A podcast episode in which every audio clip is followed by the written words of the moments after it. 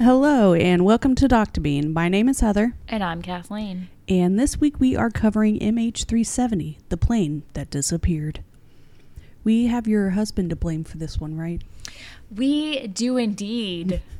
I'll be honest, this one was a struggle to get through. So fuck him. It took an entire week. You know what got me through it? A couple naps. Yeah. Not gonna lie about that. It was like watch half an episode a day because that was like all I could. I just want to go on record that not everything needs to be 3 or 4 episodes, and not everything needs to be a documentary. That too, but also let's just be comfortable with sometimes having like one 30-minute or hour-long thing. We don't have to have. Not everything needs to be 3s.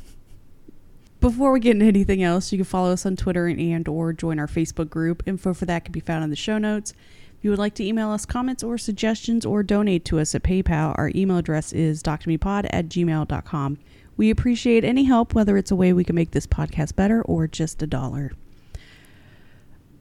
And we have stickers. So. Yeah, we do have stickers. I will say it helped a lot to understand plane shit by listening to that Black Box Down podcast. I highly recommend them because I dumbed this down as best as I could so that I could understand it. So this was a 3-episode docuseries premiered on Netflix on March 8th, 2023. It's fresh. It was the anniversary, I believe. And was directed by Louise Malkinson. We start off with basically the only fact we know about this story. On March 8th, 2014, Malaysia Airlines flight MH370 disappeared from radar. 239 people were on board. That's basically all what we know for certain. That is all we know. That concludes the known knowledge. We start in Kuala Lumpur, capital of Malaysia. It means muddy confluence because the Komback and Klang River come together here, and I looked at pictures, and I'd say they did in fact look like muddy rivers. Oh, I love when things are accurate. We start off with Jeff Wise. Ooh, Jeff. He's the aviation... Jeff's a character. Aviation journalist who looks like a cross between George Hahn and our fave in William Phelps. Yes. I'm glad you saw it. Okay. The flight was a red-eye from Kuala Lumpur to Beijing. It would leave at 12:35 a.m. and land at 6:30. There were 227 passengers and 12 crew. I also looked because I was curious, and a Boeing 777-200ER has seating for 440. Ooh, that was like so halfway full for this flight. Which is always nice when you're on a flight. Like, yeah. I hate, like, fuck, it's always booked. They're always bumping people. Next up, we have Intan Othman, who worked for Malaysia Airlines as cabin crew, along with her husband, who was working on this flight, Hazrin. They already have one daughter together, and she was far along in her pregnancy with their son, which is like, oh God, that makes it worse. And then we have Danica Weeks, whose husband, Paul, was about to start a new job in China. The saddest one, I think, is Ghyslain Wattrelos. Very French, so that was my estimation of how to pronounce that. Whose wife and 2 of their children were on the plane. Obviously, losing anyone is awful, but your spouse and kids? Yeah, I can't imagine, like, there are so many situations where, like, you know what, I'd probably just kill myself. Because he still has another daughter who's in college. So it's not like his whole family was wiped out, but still. Right, so I would probably stick around just because, God, could you imagine leaving, like, just this one child alone? Yes. But there are some situations you read about, like, you know, car accidents and stuff like that. And I'm just like, how the fuck are they hanging on? Those are some strong people because I would be like, peace out, motherfuckers. Yeah. So the flight was supposed to be at 12:35 and they ended up leaving at 12:42. So not too bad. I'd say that's pretty reasonable. There's no problems with taking off or reaching their desired height. The plane's final transmission was an automated position report sent using the Aircraft Communications Addressing and Reporting System at 106. To sum it up as easily as I can possibly think, this system is like texting someone versus talking on the radio, which would be like calling. So instead of clogging... So like my favorite mode of communication. So instead of clogging up the radio, you would just like text where you are on fuel, or they can let you know what the weather's going to be like. The last verbal communication anyone has with MH370 is at 1:19 when Captain Zahari acknowledges that they need to transition from Lupar radar to Ho Chi Minh. And 90 seconds later, the plane just leaves the radar. At, God, some of these names. I'm trying. It's tough. At 2:20, Fuad Sharuji, former crisis director for Malaysia Airlines, receives a call alerting him of the disappearance. An hour seems like a long time to wait to call the crisis director. Yeah. For a plane to just disappear. I mean, maybe they were just hoping it would, like, show up. They were just like, no, just give it a, 5 more minutes. 5 more minutes. We're 5 more minutes. At the Emergency Operations Center, they request surrounding countries, Thailand, Hong Kong, and of course Vietnam, to see if maybe they could get into contact with the plane. Obviously, no one could get into contact with them. No. So yeah, 6:30 rolls around. Spoiler alert. Yeah. 6:30 rolls around, and at this point, you just can't hide what's going on. There's people at the airport expecting to pick up friends and families, and the board just says delayed as far as any information for the flight. Which, like, is worse. Yeah, like, not the the kind of information that you're hoping for when, you know, your whole life has disappeared. Well, it's like a red eye. Like, how delayed could it be? And it just gets even worse when 8:30 rolls around, which would have been the estimated time that the plane would have run out of fuel. They start air searches for the plane in the South China Sea because the assumption is, of course, that it was still headed towards Vietnam. That was the direction it was going in when they had last contact. And their hope is renewed when word comes that a worker on an oil rig in the South China Sea says he spotted an explosion. And adding to this, Vietnamese Air Force planes spot oil slicks in the water. After this, it comes out that the captain of another plane that was 30 minutes ahead of MH370 attempted to contact the crew shortly after 1:30, but the only response he got back was mumbling and static. Which is creepy. Yeah, that's fucking weird. I don't like that. And then we go over how Intan, Danica, and Ghyslain each learn about what had happened. Intan was expecting her husband to text her when he landed, which is what they did on each flight since they both worked as crew. Danica learned what happened when a journalist called asking to speak to her husband, Paul. Like, fuck that journalist. Yeah, I mean, I don't understand this whole when reporters or the news breaks, yeah, missing people or like murders and stuff like that. Have some class. And Ghyslain learned when he landed in Beijing that afternoon and was met not by his family, but a crew member who asked for him to follow them. Families are gathering in conference rooms hoping to get news, but basically it's just people sitting around screaming and crying. Some people are so desperate, they're still trying to call their loved ones. There was a story about a woman who received a call from her father who was on the plane, but of course when she went to answer it, the call had hung up. Like, why would you wait so long to answer? Like, yeah. One of the guys was like talking about how she was running around the room telling people that he's calling. And then, of course, fucking when she up. Goes to answer. Yeah. Like, grief is weird. I don't know. I will agree that it's strange that people reported the calls not going straight to voicemail. That is odd that it would ring. Like, they're actually hearing dial tone. The families aren't getting any answers, and the search is continuing. If the plane crashed, like, I mean, would the phones... If the phone's not on, it would just go to voicemail. I would assume a phone wouldn't survive a plane crash. That's a good question. But I'm not a plane crash nor a phone expert. I am also neither of those. You're things. Not. What do you do all day? I know. The oil slicks reported before end up just being from ships, of course. Yeah, when they said that, I was just like, well, duh. On the second day of searching, Malaysian officials announced that radar recordings indicated MH370 may have turned around before vanishing from radar. It basically did a 180 and traveled back across Malaysia, kind of along the border of Thailand, got to the border of the military radar, and turned again towards the Andaman Sea. It just gets so confusing for these poor families. Also, feel free to look up at a map because it is very confusing. I mean, I failed geography, so. Everything on the plane that would be able to say its location goes black over the South China Sea. The plane turns around and heads back the other way, and the only way they know this is from military radar.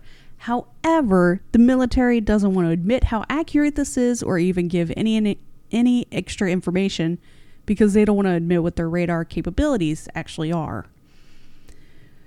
So it's the obnoxious, did you see the plane? Maybe. So all they will admit is that some type of aircraft flew this way, which just leaves even more questions. Because they still don't know for sure if it was the plane on radar, they're still checking the South China Sea and the Andaman Seas. Needless to say, this is the most expensive search in the history of aviation. Nobody is giving answers, or they're giving delayed answers, which, you know, like the military radar thing. You don't have any information on this thing passing through your boundaries, and you just didn't question it right then. Like, that's what I don't understand, is the military, or even other countries, were picking this up on radar, but just didn't question what it was. Yeah, I mean, there's so much security nowadays. Like, I can't imagine, like, something just free-balling through the air and no one is like, wait a minute, you're in our airspace. I feel like, for the... shit gets shot down all the time for flying in. Like, I feel for the families who were throwing water bottles at the officials. Like, you're not giving us answers, and then you're giving us things we can throw. Of course it's going to get thrown at you. I would also throw things at them. Because there are no answers, the conspiracy theories start in full force. I think the biggest one being that the pilot or co-pilot did something to cause the plane to disappear. Which is rough. Like, I have a hard time blaming someone. But it becomes less of a stretch when literally the next year is when that co-pilot locked the pilot out of the cockpit and crashed the plane into the mountain in France. You remember that? I do remember that. And I remember how everyone was like, see? Yeah. Pilots do be crazy sometimes. Or drunk. March 15th, the press conference was held where the Malaysian Prime Minister, Najib Razak, announced that they do believe the plane turned around and they were ending the South China Sea search based on information they received from Inmarsat, which is basically just a giant satellite company. It took them a fucking week to make that decision? That seems insane. It still blows my mind to this day that all the technology there is, and it's still possible to lose a plane with over 200 people on it. It's just, it's mind-blowing. Like, how the fuck does it just disappear? Like, how? But then when you think about how vast the ocean really is. But did it go in the ocean? I don't know, but like. It did. Jeff Wise is, we'll get to him. Yes. He's a fucking psycho. Then he's my favorite conspiracy theorist. Really? Like. Really? He's pretty funny. Is he? He's no Bill Cooper. Suicide by cop. I think that was him. You don't know. I don't know why I'm asking. My blank face says it all.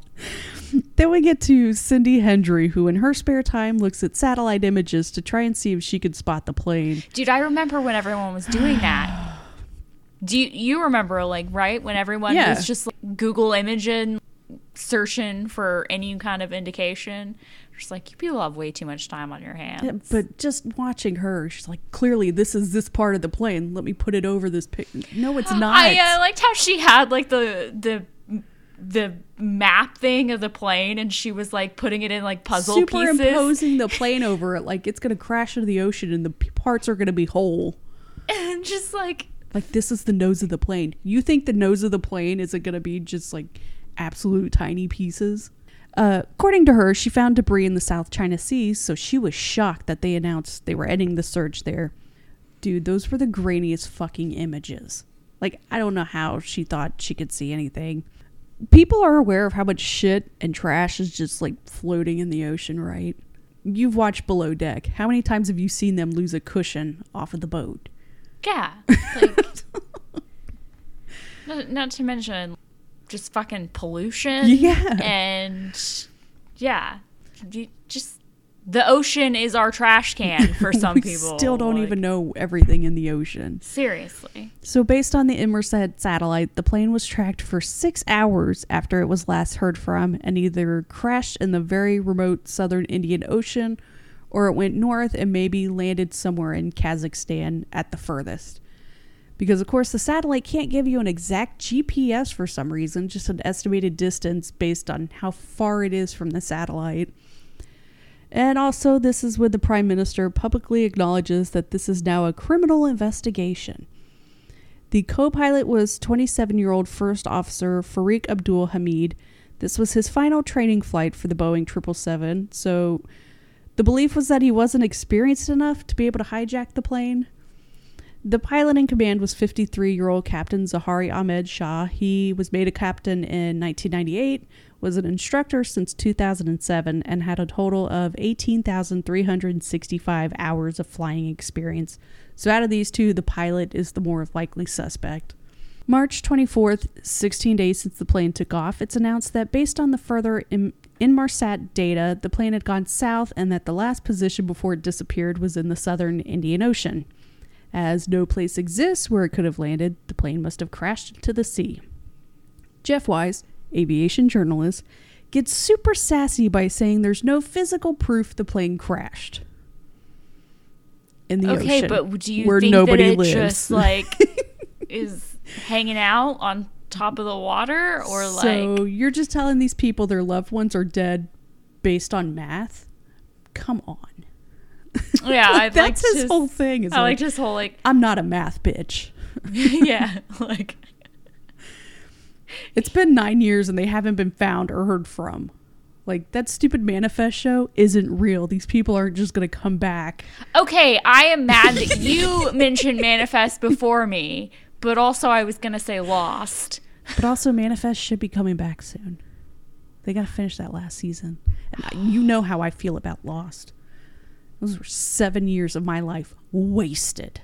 Wasted. We'll answer everything. You didn't answer shit. You left us with more questions. What the fuck happened? But also, manifest. I've already established with my husband that if he came back from a plane that disappeared, I would already be remarried. You are dead to me. I'm sorry. Why are you going on vacation without me? That is exactly what I said. You should have been with me. That's your own fault. Bye-bye. So yeah, shit just gets crazy. People are absolutely pissed with the Malaysian government. In Beijing, which is where the plane was supposed to land, people are at the Malaysian embassy protesting.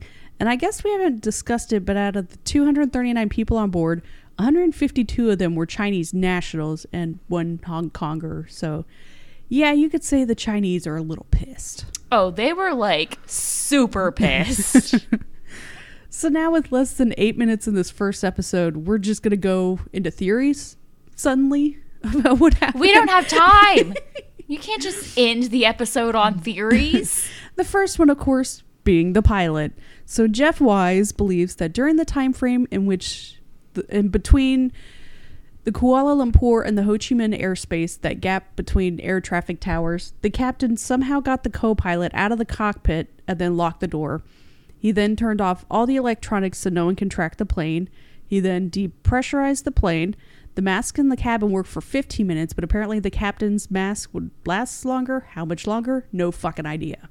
He doesn't give you a lot of real deep facts. No, because he doesn't have any actual information. He's just spitballing here. Because, as a layman, we don't need to know that information.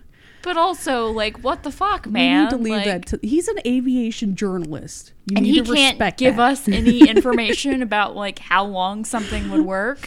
And so, how do you become an aviation journalist? And so instead of just crashing the plane into the ocean, he just flies until the plane runs out of fuel, which they believe would have been about 8:19 a.m. Just FYI. And again, we know there are cases where pilots have taken a plane full of people down with them into suicide, but to fly around for over 7 hours with all these people to complete a suicide? It just seems excessive. It's unheard of, frankly. It's just so fucking dark when you think about it, to just sit in silence for that long, just by yourself, knowing you're going to do this, and all you could see is ocean.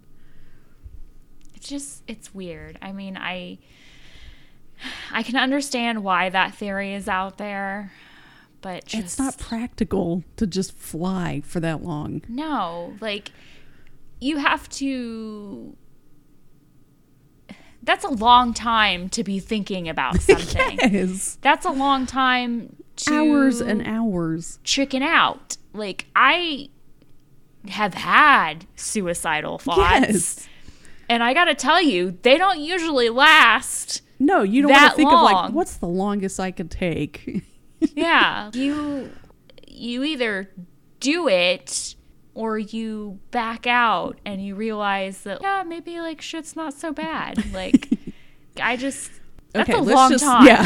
Yeah. And then the first episode ends when Jeff Wise surmises that maybe this was an act of war, because 4.5 months later, we lose another Malaysian Airlines 777 when MH17 is shot down by Russian forces in eastern Ukraine on July 17, 2014. That's a stretch. It was a different situation. Yeah, these planes were flying over very different areas. One of them being over an area of armed conflict. So, yeah. It was a different situation. Like, Episode 2, I guess we're just going to still discuss MH17, because now the theory seems to be that someone wants to take down Malaysian Airlines. Dude, it was just a coincidence. Yeah. They're like, oh, we haven't had any kind of issues at all since, what, the 90s? Yeah. And now suddenly 2 planes. Clearly, within months, we're being targeted. Now, if it had been that both of these planes just flew the wrong way and disappeared over the Indian Ocean after flying for several hours without contact, then yes, I'd say it's connected. Right, but they're different. It's very different. And I mean, honestly, I and I'm sure you and everyone else were all shocked when it happened. Yeah, but then when they said, oh, it happened over Ukraine where all this fighting has happened, it was like, okay, yeah. Yeah, it's like, okay, that sucks. Sucks for the airline and all the people, but not connected. Like, you don't typically fly over a war zone peacefully. No.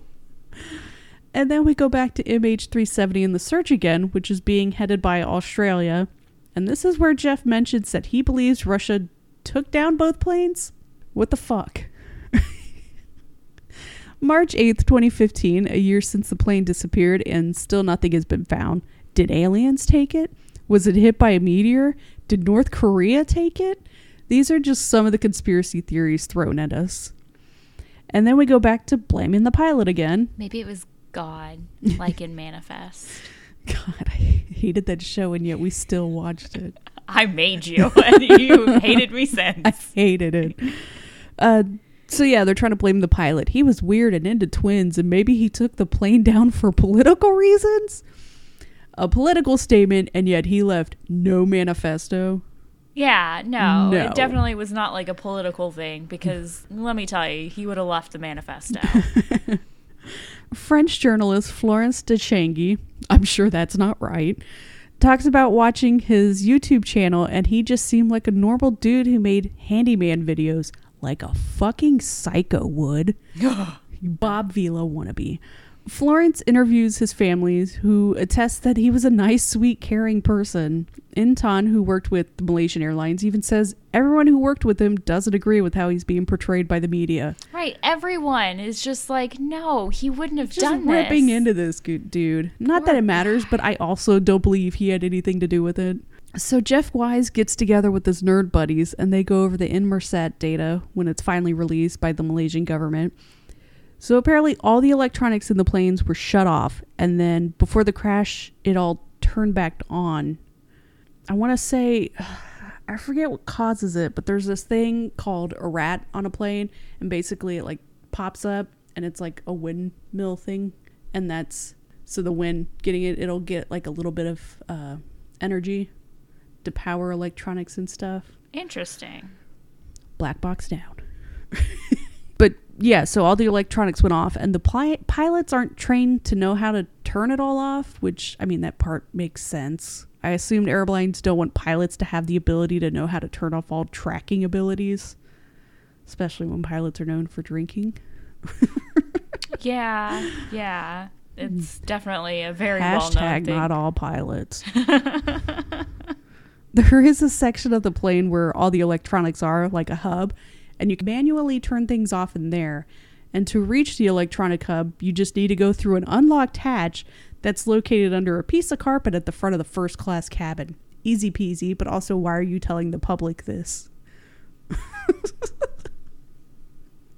Yeah, and I like how they showed the pictures of where it was and everything. But like, if I saw someone fucking around with a hatch on a plane, whether it's on the ground or attached to a fucking door, I'd probably freak out. Right. So I don't think it's going to be an issue. Everyone on the plane would be like, what the fuck? Sir. Hey, excuse me. What is this man doing? Like... But if this was done by somebody, this opens up the possibility that everybody is a suspect.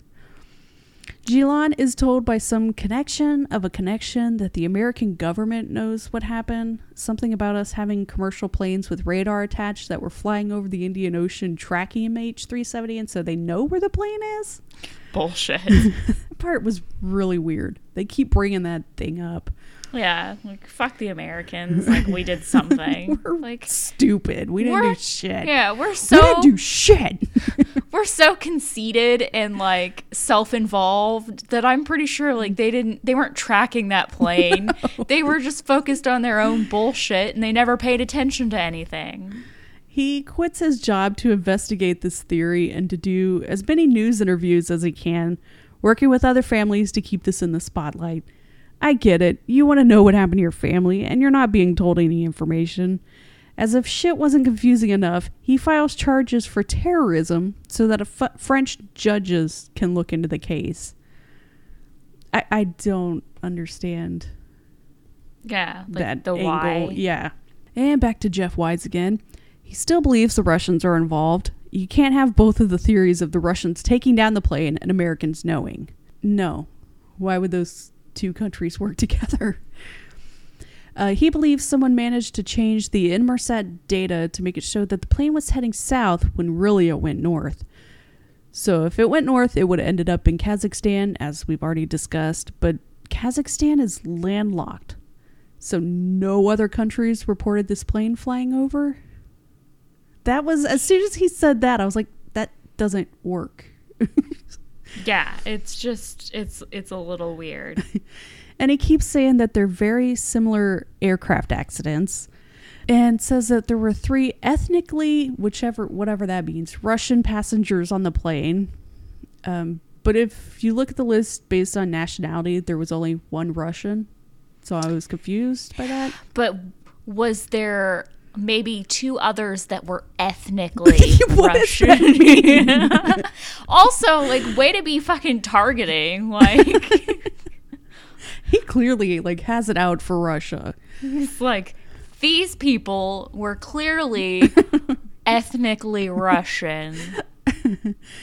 And according to him, one of them was only sitting 15 feet from where the hatch was. Netflix clearly doesn't feel the same way about how Jeff feels because they blur the faces of the suspects. Thank God. Because, like, what the fuck? You can't just be going out, like, throwing, like, people under the bus. I assume they edit out Jeff screaming, "A Russian in first class? Of course he did it, the commie bastard." Yeah. Everyone knows he can't afford first class. And then we go to February 28, 2014, 8 days before the flight. This is when Russia first invaded Ukraine, when they started moving troops into Crimea. Jeff's theory is that Russia made this plane disappear so people would stop focusing on what was going in Ukraine.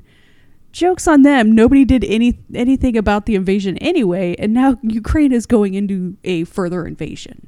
So nothing changed. Wah wah. And Jeff says it is a crazy idea, even for him, which I'm not sure I believe. He is a special man. I love how you talk about him. You go, you go high pitch. He's a special man. Watching this, I was like, holy fuck, someone. Every time he popped up, I'm like, all right, where the fuck are we going now? God. So now they introduce theory to the hijack. And it's always a little late for them to introduce these theories. So it's like you can't have time to think about really what they're saying, because then the episode ends and they go to the new one. That's their plan. They do these theories at the end, so they just throw them at you. Yeah, they're just like, don't think about it. They're just thinking like, about it. Don't think about spaghetti it. Spaghetti on the wall. Spaghetti on the wall. And then you're like, but why is there spaghetti? Don't think spaghetti on the wall. No, my concern is, can I eat the spaghetti? Spaghetti does sound good. Fucking right now. Spaghetti. So here's the other theory.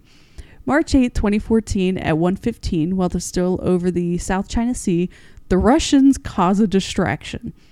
The Russian in first class takes this moment to open the hatch to get into the electronics hub. So this is my thing. They cause a distraction for the entire plane to not focus on this. Because, again, this is not that long ago. We're aware of hijackings on planes. This is post 9/11. Yes, that's what I'm like. So anyway, he plugs his laptop into the system and takes control of the plane. Which, think about that for a second. Which by the way, isn't fucking possible. No. He depressurizes the plane and also cuts off the emergency oxygen system for the cockpit.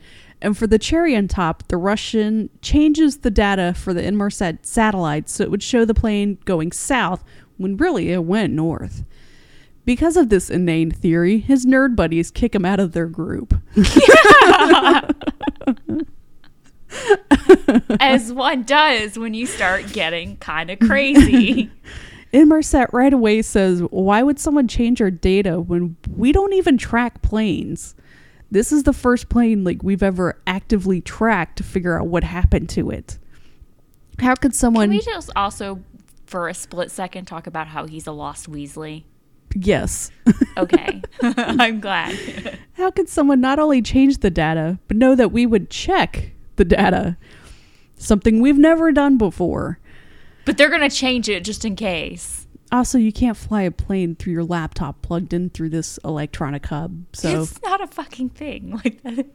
They're like, that's not possible. Don't try to break into this. It's not going to work. And now Jeff is mad that he's a laughingstock, and he's also, just been now you're on a plane that's going to crash. Yeah. Jeff is mad that he's a laughingstock, and he's just been tossed aside like Bigfoot, as if we think Bigfoot isn't real. Come on, Jeff. I believe Bigfoot more than I do you, Jeff. Why has he got to piss off everybody? Is it Bigfoot's big feet?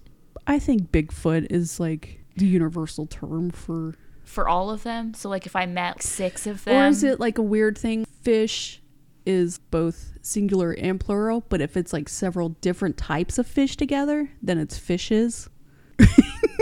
I mean, I'm just trying to figure out what I'm gonna call them. You know, honestly, call a friend. Honestly, I'd probably be like, sir. Excuse me, Bigfoot. Are they not all called Harry? Harry and the Hendersons. Check it out.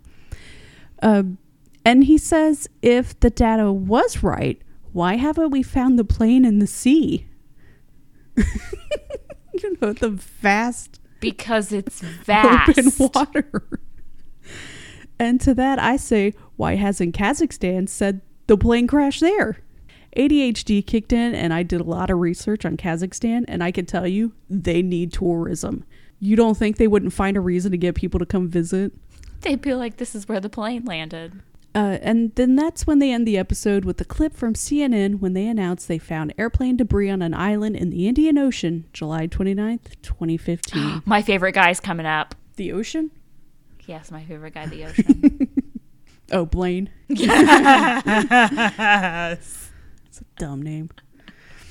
Episode 3 immediately goes back into this found piece. Obviously, they have to test it to make sure it's from the plane, but experts say it looks consistent with a Boeing 777, and there's only one of those missing. Yeah, it's not there's just plane parts floating around. And based on those barnacles, it's definitely been in the water for some time, and not the deserts of Kazakhstan. Yeah, I love the barnacles on it. It made me think Aquanaut or Octonauts. Oh, God, I loved Octonauts. Captain Barnacles. I know, the youngest won't get into it, but their oldest watched it. So it's one of those where I'm like, you sure you don't want to watch this? Both of mine got into it. Oh, God, it's so adorable. We had all the toys. Yes. And they were hard to find for some reason. Because it was such a good show. Okay. So with this confirmation, it's a blow to all the families who still had hoped of their loved ones still being alive. We go to your next husband, Blaine Gibson, self-described adventurer, who travels to Mozambique because he believes more debris will show up there on the coast. I don't know how tides and shit work, but the first piece landed on Reunion, which is a tiny little French island to the west of Madagascar. And yet Blaine thinks the next stop is Mozambique, not Madagascar. So like it's Madagascar, Mozambique, Reunion. So instead of coming here, he goes over round. Like, why would you not go to the place in the middle? Maybe he's thinking of his own kind of currents. It's just gonna go around. But also, he's a self-explained traveler, self-described adventurer, and so maybe doesn't know how a map works to look at it. Maybe he just wanted to adventure to that place instead. Because yeah, when he said he was gonna go to Mozambique, I was like, I'm not that smart, but I know Madagascar's right next to Africa. So even I was like, that's curious. He's like a poor man's older version of like The Finder. He's done a lot of ayahuasca, and so maybe he's not all there. I feel like he's done a lot of trips and just not and like trips. Not yeah not just biplane trips. I mean, it does work because he does find debris, so that's on me for not believing him. He's just the debris finder. Anyway, Blaine keeps walking beaches in this area and finding parts of Blaine. Then we get... Did you say parts of plane or parts of Blaine? He found himself, too, in this journey. Parts of the plane. Then we get to Jeff Wise back in the picture. He still believes that the plane went north and crashed into Kazakhstan. Not only does he believe that, but he also believes that it's really weird that Blaine Gibson, who has taken the time to talk to oceanographers about where the debris would probably end up based on it crashing into the ocean, is finding all this debris because it was planted by someone working for the Russians. That's why? Right. If your conspiracy theory doesn't work, keep doubling down. Why would they plant the plane parts? But to prove his point, he brings up Korean Airlines Flight 007, which was a plane that was headed from New York to South Korea with a stopover in Alaska. Basically, on September 1st, 1983, the plane drifted from its original planned route and flew through Soviet airspace around the time we were doing aerial reconnaissance. Like, literally, the plane was supposed to go this way, and it kind of went, like, up a little more. I mean, in fairness, it was, like, way off. But it was headed in the correct direction. The Soviets assumed this was a spy plane and destroyed it with air-to-air missiles after they said they fired warning shots. Warning shots we have to assume the pilots didn't see because it wasn't a fucking spy plane, but just a commercial one. But also there's no proof they fired warning shots at all, or that they even tried to contact the plane. The plane crashed into the Sea of Japan, killing the 269 passengers and crew. The Soviets found the wreckage 2 weeks later on September 15th and the flight recorders in October, but kept all their information about it a secret until 1992 after the collapse of the USSR. So this crash was a huge cover-up. Just to say there is a history of that country trying to cover up shooting down a passenger plane, but I kind of want to say false equivalency. Yes, we can admit the plane flew through their airspace. That did happen. But MH370 was nowhere near fucking Russia. No. So it's not the same thing. Anyway, Jeff wants to try and find links between Blaine and Russia.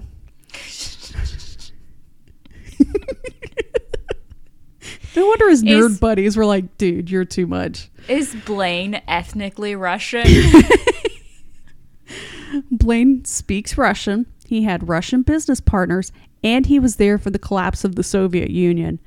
And we go to Blaine, who basically threatens to sue Jeff for defamation. Which, yeah. In fairness, Blaine has a degree in political science.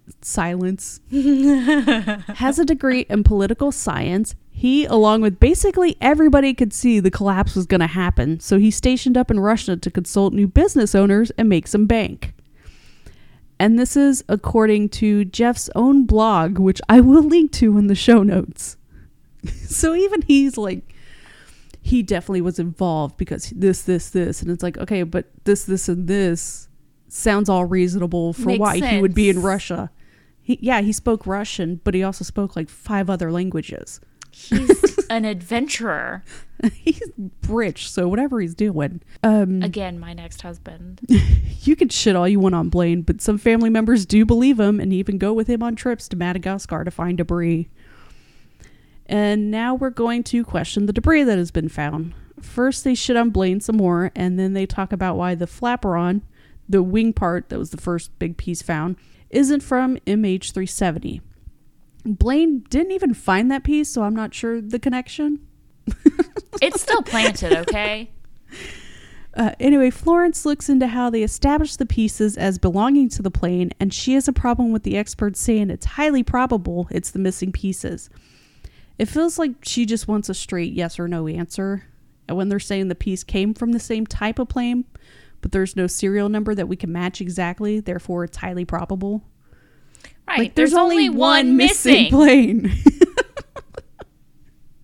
Just, we can say it in unison because it's so accurate. And then she has issues with the flaperon because out of all the serial numbers on the piece, only one of the serial numbers matches. Okay, so a serial number on there matches. Like, again, I don't understand the problem. What is the issue here, ma'am? But also there's a serial plate that's missing, and it's either riveted or glued on with a glue that can survive heat, all kinds of pressure, humidity, cold. But do we know if it could survive at the bottom of the ocean for over a year? Don't know. She doesn't say. She thinks these international experts don't know what the fuck they're talking about. Finally, 2 years later, the information of the flight simulator in Zahari's home came out. It was a weird, like, the FBI had it and somehow something slipped out about it. Yeah, it was just kind of like shady. A month before the disappearance, he flew a route kind of similar to the route they suspect MH370 took, and it also ran out of fuel and crashed into the ocean. As someone who has played Microsoft Flight Simulator before, that's not ridiculous. I've crashed into my house before. You do stupid shit. Exactly. I could see him playing it seriously and then just like, you know, I wonder how long it would take me to get to Antarctica. And then just flying and running out of fuel. This just being a coincidence is like not that far-fetched. And then it turns out that none of that is true. In the middle of flying, he manually like changed the plane's location to the Indian Ocean. That part was kind of confusing. Again, on his game, not a real thing. Right, him just fucking around at home on a flight simulator. You do a lot of weird shit on that just because you can. Exactly. The FBI had this flight simulator information, and obviously they didn't think it was credible or they wouldn't have held on to it for 2 years. Ghyslain just sees this as more proof that the Americans know what happened. He lost Americans. His family. And then also the British and Australians are also in on it. It's very confusing. And then Florence goes on again, this time talking about how the plane flew over an Australian Air Force base in Malaysia. And so it's crazy how we lost this plane and no one saw it. Doesn't question why the fuck it was flying back over Malaysia, though. And also Inmarsat works with the U.S. government. So how hard is it to believe that the information we were given by Inmarsat could have been fabricated to cover up what really happened?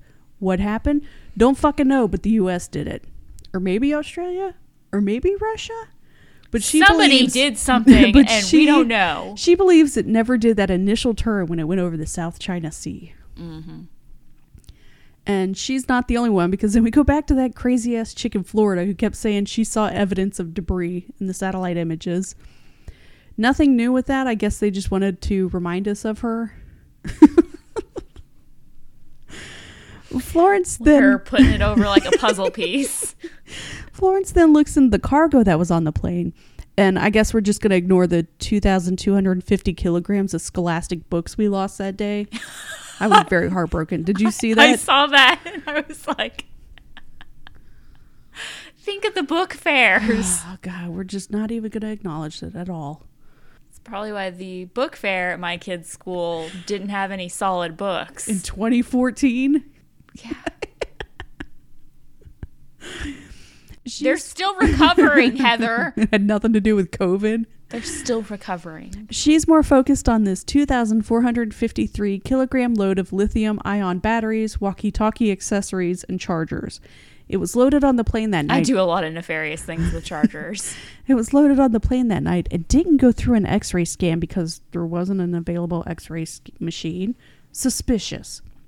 No idea who was shipping these items or even if they were high-tech walkie-talkies. I did hear that they were like from Motorola, which is like a big company.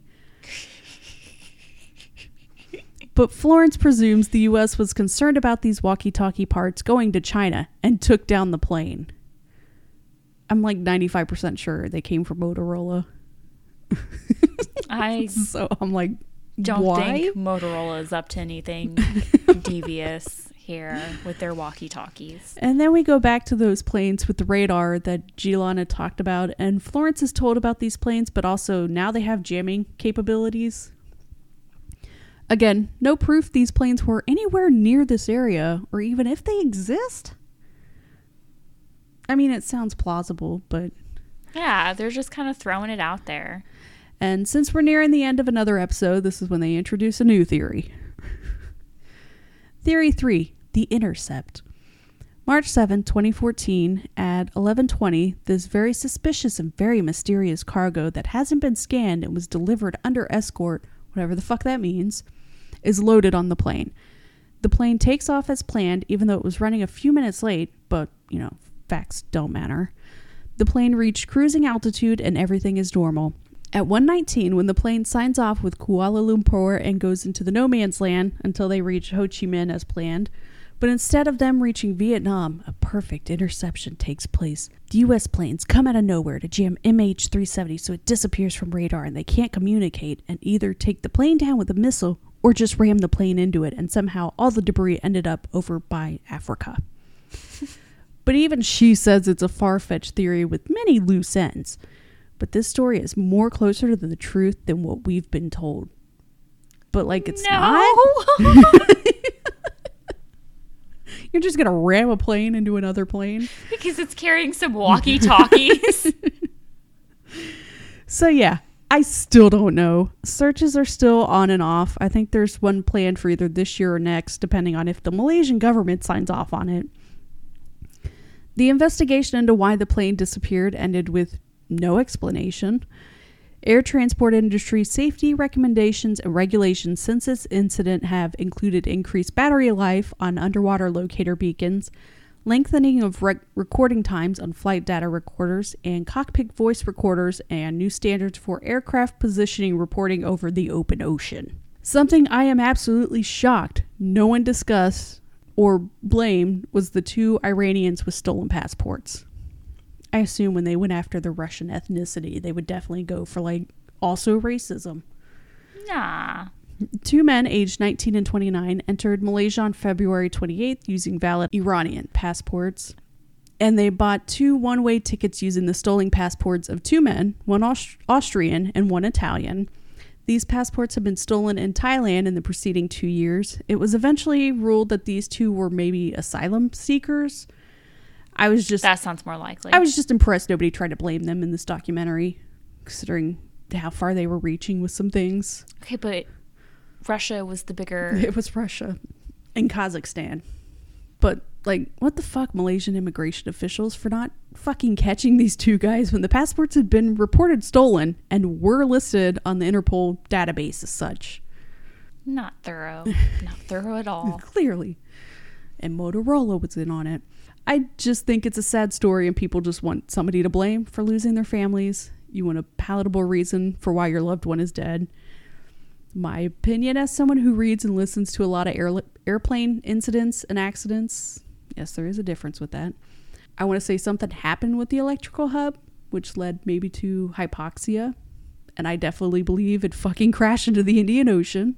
Absolutely. 1,000%. And I do believe that they probably all just died. Yeah. There's no conspiracy between like 10 different countries to cover this up. Not to mention there have been situations where the oxygen has failed. Yeah. And people have just slipped. Which makes more sense when the other plane tried to contact him and he just heard like mumbling and static.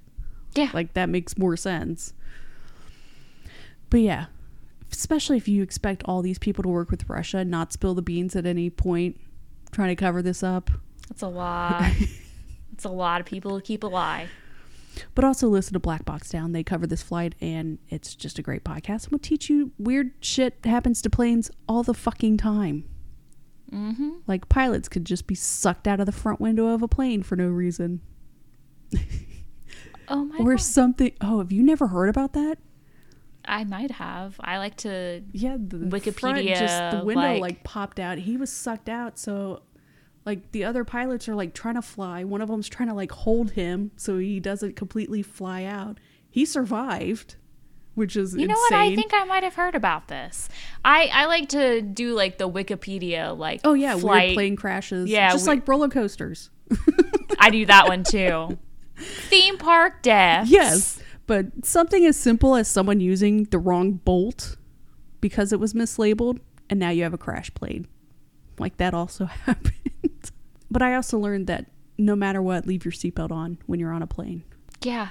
Yeah, that's pretty solid advice. Turbulence can happen out of nowhere. Yep, I definitely do that. But yeah, that is the end of this very long episode this week. And Jason lost his privileges. He did. He's no longer allowed to tell me what we should watch. God, this one was so hard.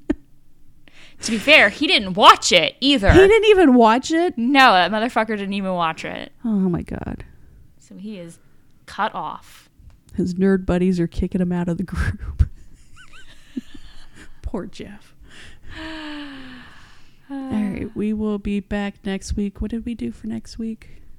My Lover, My Killer. On Netflix, so the first episode. Yes, we're going to Britain. Yay! Bye. Goodbye. Thank you for listening to Talk to Me. The opening music is by Twisterium. For comments or suggestions, we can be reached by email at talktomepod@gmail.com. Find us on Twitter at talktomepod and find a link to our Facebook group in the show notes. Thank you.